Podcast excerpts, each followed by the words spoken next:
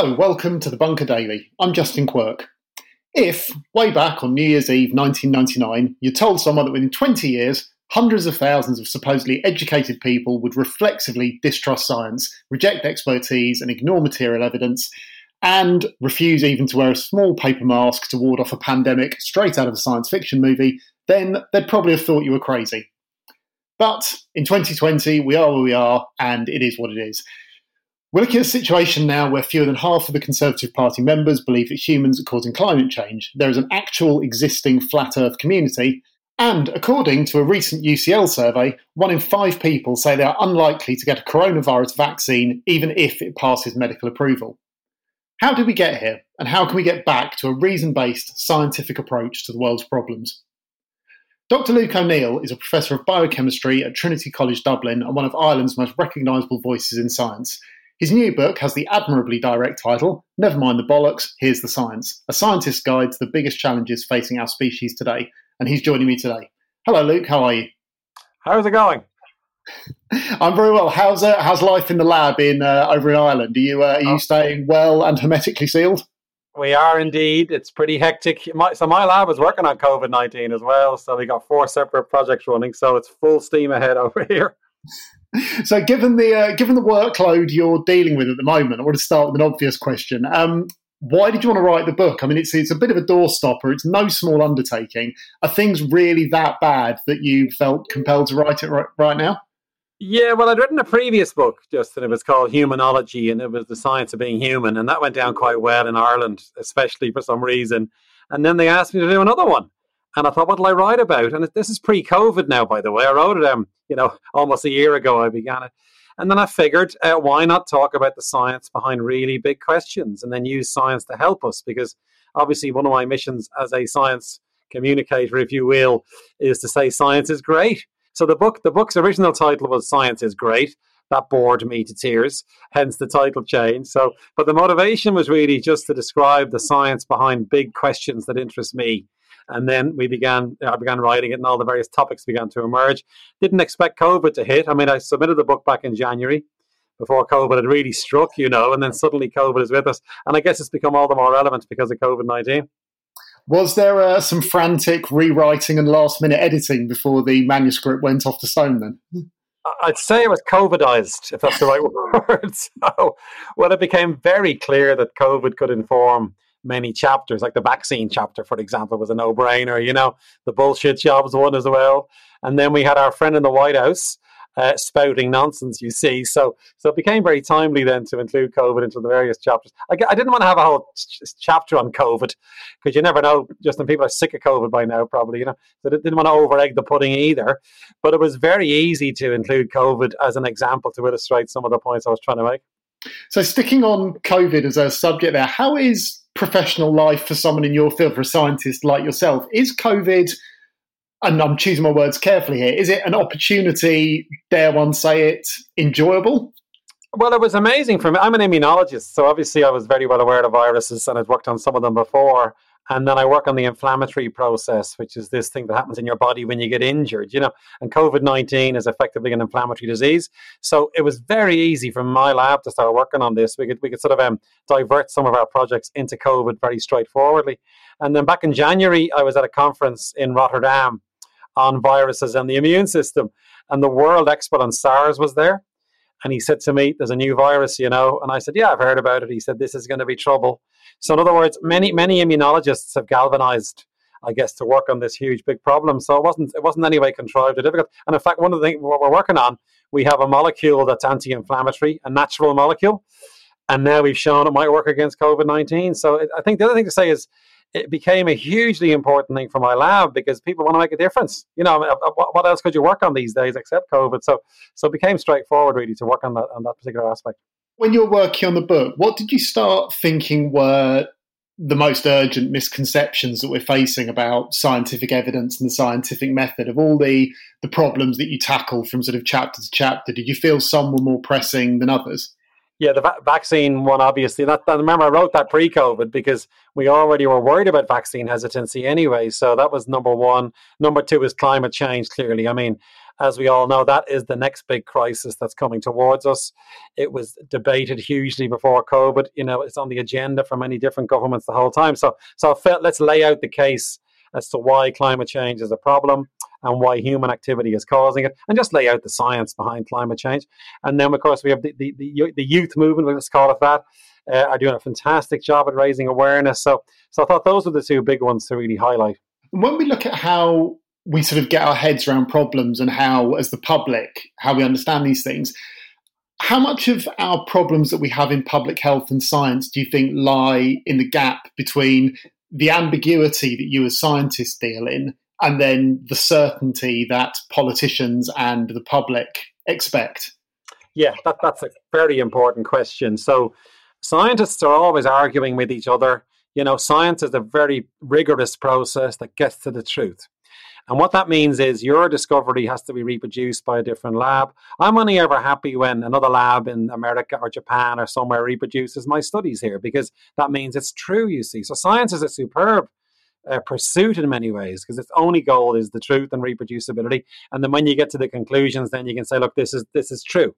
Now we don't want to get into the philosophical bit about you know data and, and uh, you know, ep, ep, what's it called, ep, epistemology, whatever that's called, that makes it a bit tricky. But certainly you can't beat strong data that's reproducible. Now, the trouble is, if you lift, pull back the curtain, it's like the Wizard of Oz, and you see scientists bickering, the general public don't want that. They, they want us to say, look, we've made a discovery.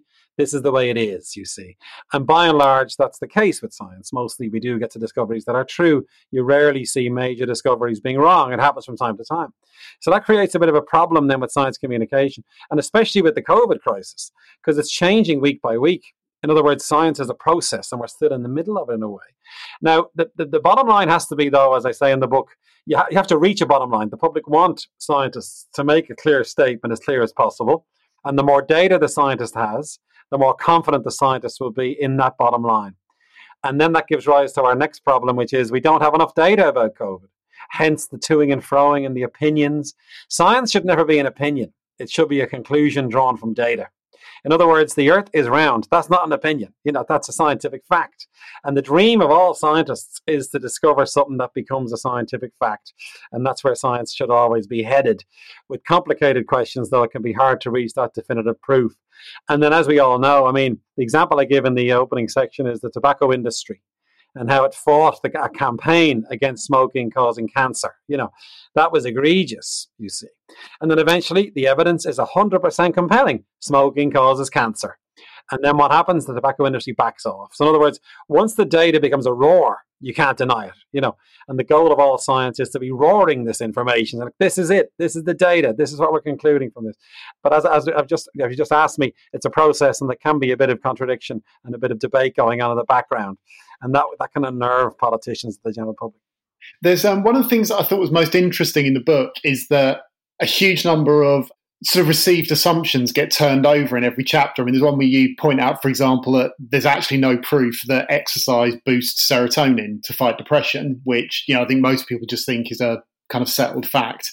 Um, what did you discover during the writing of the book which surprised you the most? I kind of knew, to be honest, that chapter on depression is a really good one because you know there's limited evidence that you're depressed because a given set of neurotransmitters are different in your brain. There's also limited evidence that drugs will correct those neurotransmitters. So there is some evidence for this, but it's not that compelling, you know. So of all the things we think about the diseases of the mind, if you like, or the uh, you know the more neurological things, it's amazing how little we know. And and when I dug into that topic, I, even I got a bit surprised that the neuroscientists hadn't done more. And in fact, the, the area of neurochemistry has been neglected, really, the chemical basis for you know how the brain works has been neglected. So that was one that struck me as a, once I dug into it, that was a bit uh, sort of a, a, bit disappointing. You might say, needing more work is a better way to put it. The other big one for me was the the men and women one, and uh, how how limited. Uh, well, first of all, how crappy some of the science was comparing men and women, and then secondly, you know, the more science that's done there, the less differences we find especially with things like mathematical ability or all the received wisdom about men being better than this at certain things compared to women. A lot of that was nonsense. And the bottom line in that chapter is very simple. Hardly anything separates us, apart from the obvious things, of course, you know. But all these traits that we thought were male versus female are actually either cultural or based on upbringing rather than being hardwired. And that was a real eye opener in a way, you know. That chapter also felt like a very good illustration of how once a oversimplified idea takes root, it can be very difficult to shift. Because I think you, know, you make the point that the pub, a lot of the public mind is essentially still locked in that men are from Mars, women are from Venus mindset of them being two totally disparate groups. And as you point out, there's actually, you know, very, very little sort of yeah. in there. Um, is that a case where almost like a little knowledge can be quite dangerous and that often some of the most dogmatic, wrong-headed people are the ones who pride themselves on having done the learning and done their own research? Yeah, exactly. And I think in that topic, we're all got huge baggage, you see. Yeah. And even the scientists brought huge baggage to these questions. And then the results were sometimes misinterpreted or it wasn't done properly. And when you're in the realm of psychology, it can be very difficult to get to a definitive answer because it's based on people filling in questionnaires, say, you know, which is a you know difficult thing to get a, a good answer from. So I think it's a really interesting one to think about. As I say, as time has gone on, some of those early papers were rubbish and they couldn't be reproduced. Getting back to this notion that it's about actually getting to something robust in the end, you see. So I think it's a really good example of how bias crept in. Unconscious bias was part of those studies as well. But the good news is it's getting better, and scientists are addressing these questions in a much more empirical way that's much more reliable. Do you think, with the stereotype that scientists are often regarded as, you know, they're sort of lab bound, you know, sort of quiet, a bit more inward looking, you know, sort of the opposite of yourself, really. Um, has this been a problem with science, particularly that, say, compared to the arts, a lot of science's most interesting practitioners have often not been the best people at conveying what they do to the public? Yeah, and that's fine, by the way. I mean, not every scientist has to be a communicator. Your, your first, your prime directive, let's go to Star Trek immediately, is to be an outstanding scientist. Now, what that means is really rigorous, get stuck in, do the experiments properly, come up with a hypothesis. That's not science communication, that's a separate thing. And very often the best scientists are hopeless at communicating which is okay. You know, a certain percent of scientists can communicate, and it's very important that some of us do it just to get the information out there. I feel, you see. So that's the first thing I would say. You don't need to be a great communicator to be a great scientist. In fact, some would say if you're a good communicator, that counts against you as a scientist. You see, so it does take a bit of guts to get up there and do this. I'll tell you, because because you're, you know, the, the professional rivalry would be to put the boot in. I did. I was quite happy to see in one of the reviews of never mind the bollocks. Said, well done, Luke. Loads of end notes, you know, so that was good. And I made sure of that. There's rigorous science behind what I'm trying to say here, you see. But you're right that the stereotype of the uh, the Jerry Lee Lewis book toothed uh, glass wearing scientist persists. Let's put it that way, you see. Which is okay. I don't mind, you know. But I think it's really important, of course, that we communicate science because two reasons for that. One is it's the taxpayer are paying us, so therefore, the taxpayer should hear about it. That's the first thing, right? It's an obligation to tell them because they're paying our wages off, and you know, either through, you know, university structures or whatever it might be. Uh, secondly, it's to, in a democratic society. These are very important questions. You've got to make the people scientifically literate to, to vote on climate change. Like if your local MP is a climate change denier, you shouldn't vote for them, possibly, but you should certainly be uh, be able to look at the issues and be able to get an opinion yourself on these things based on science. So scientific literacy is a really important part of education. Like we train people to be scientists in school, not to make them into scientists. It's to make them literate to be able to address really important questions for our society. So any, any country that doesn't doesn't educate children up to a certain age in science is making a huge mistake, I think. So so it's all about communication really in that sense. So when you're talking there about how science ends up bleeding over into politics, if we step back a bit and look at kind of the bigger picture globally, the corollary of what you're saying seems to be that anti-science seems to be working for demagogues as a very specific tactic. You know, Trump gets away with blaming the Californian fires on exploding trees. Bolsonaro, you know, was famously sort of dismissive of all the science around COVID until, I mean, I think actually even after he caught it, and until recently, politicians who were climate uh, deniers got on TV because of a kind of perceived uh, need for balance. Do you hold out much hope that this wave of kind of anti-science populists will be found out eventually because you know you can't outrun events and the facts on the ground?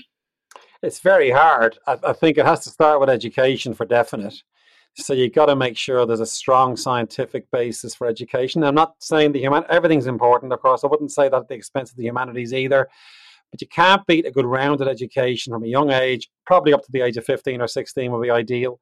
And now they can call out those politicians and go, look, what he's saying about hydroxychloroquine or bleach is rubbish, you know, and they've got more confidence to do that. So I think it starts with education. And then when you move on from that, it is a complete mystery to me how, you know, some politicians who are allegedly very intelligent come out with the nonsense they come out with when clearly the science behind these things is so strong. Now that must mean there's a vested interest there. There's a bias, you know. I mean, I mean, there was a shocking study I think last week said that if you're a right, if you're if you're towards the right end of the spectrum, only one in five of those people believe what scientists say. Whereas if you're more left leaning, it was six out of 10 are, are, inclined to trust scientists. Now, why is that? Science is science. You know, it's, it's factual, it's based on data, and yet there is this strange dichotomy there, isn't there, which is a striking thing. And the worry would be it'll get worse. Now, we, we don't want to go back to the days of when we're burning all the books, you see, or whatever, you know, and, uh, and, and, not allowing people to be heard. I mean, that, that's where this might go. It's a big worry. And science must be heard then as a, as a voice of reason. Remember, the essence of science is to be reasonable. So, in other words, here's the data. What's your response? If you're reasonable, you go, yep, that looks good to me. If you're unreasonable, you go, I'm denying that. That can't be true. Masks cause asthma or whatever it is, you know. So, so it's all about reason at the end. And that's why the Royal Society was founded in 1660, remember, was to bring reason into the debate. So it is really about someone who's being reasonable. A good, a good quote I heard a few years ago was one of the purposes of a good education isn't so much to train people to work in an economy, it's to make them reasonable. You know, that's the purpose of an education in many ways. And then let's hope that that continues because it is all about being reasonable, I think. With, uh, with Ireland, uh, particularly in your own sort of local environment there, you mentioned that there's something of a sort of higher level of general kind of scientific and kind of cultural literacy there than in many countries. But are you also getting the kind of counter to that? Is there a vocal anti-science movement? Is there a sort of anti-mask movement developing there as we've had in the UK? Well, again, my, my, my statement on Ireland being scientifically literate is, is an anecdote. I'd love to see empirical as a scientist. I'd say, let's show, get, me, show me working. Let's get the evidence. I do it as a fact, though. They did they do science here up to the age of fifteen, and that must help them. I'm hoping that's the case anyway. And in my own personal experience, there's a massive appetite for it. You know, and the dialogues I have with people. Like I walk down the street now, I'm in, I'm in the unenviable position of being recognized now. I used to be on the radio and I've been on the TV a bit. I will get people come up to me having scientific conversations. It's amazing, you know. And in the email, so it's, it's anecdotal. Let's hope it's true. Now, absolutely, of course there is. There was a protest in Dublin on Saturday by the anti-maskers. They walked down Grafton Street that they were shouting at people wearing masks, get that mask off, you know. Now, again, that feeds into this thing of I'm not wearing a mask. It's my right as a citizen not to wear a mask, you know. And that is true. Of course it is. We're, in it. We're not, we're not living in a police state, are we?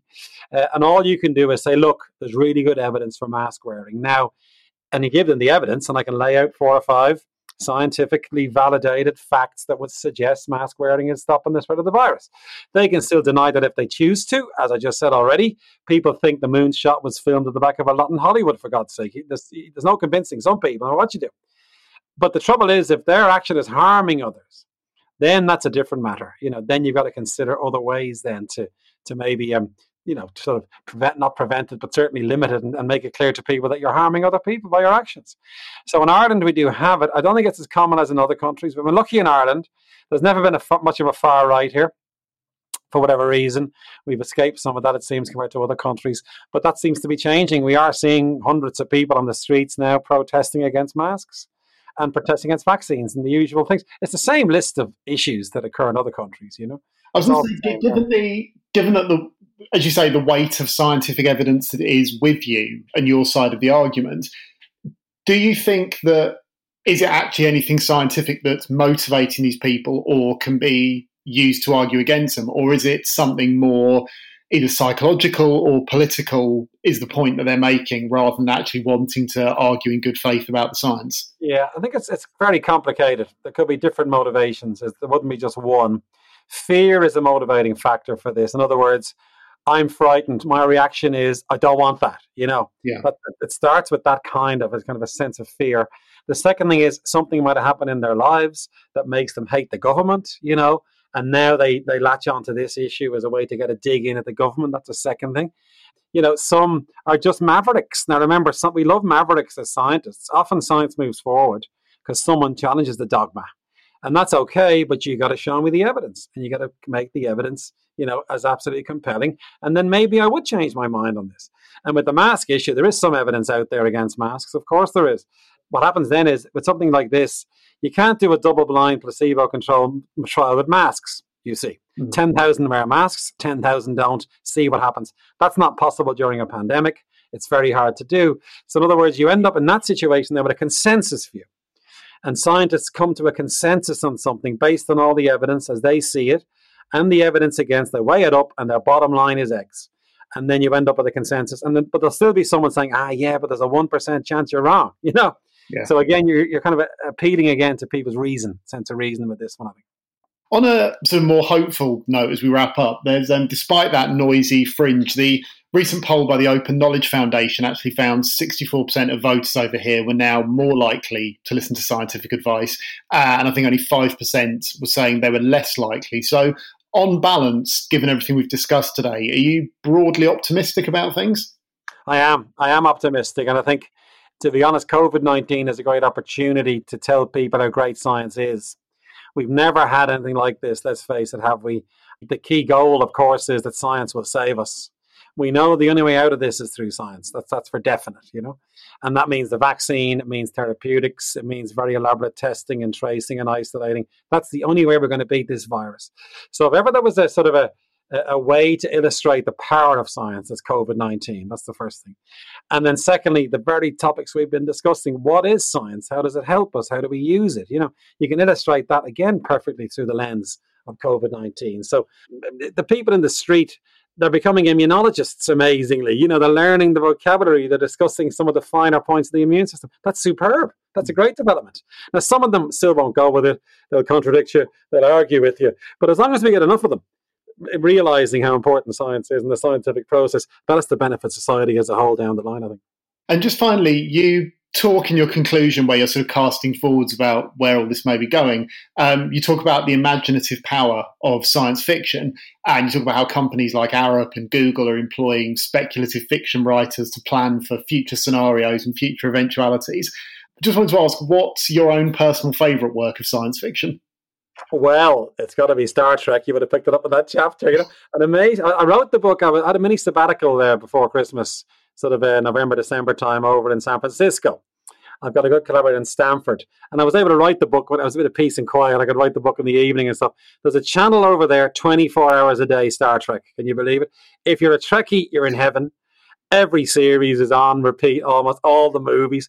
That was in the background as I wrote the book. It was a great inspiration. And I've always loved Star Trek, of course, and the next generation in particular is superb, I think.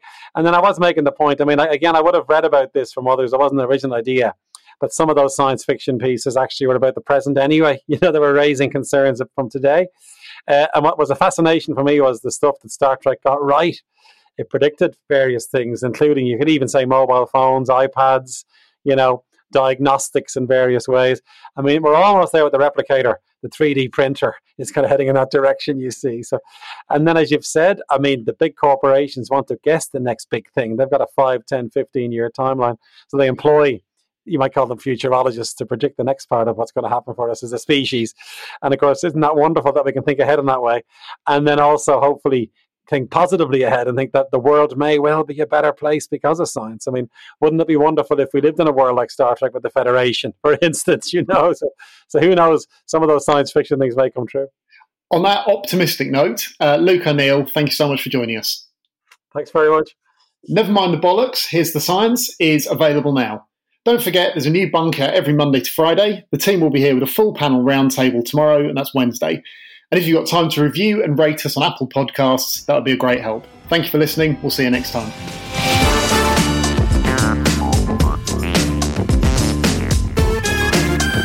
The Bunker Daily was presented by Justin Quirk. The producer was Andrew Harrison, the assistant producer was Jacob Archbold, and audio production was by me, Alex Rees. Theme tune by Kenny Dickinson. The Bunker Daily is a Podmasters production.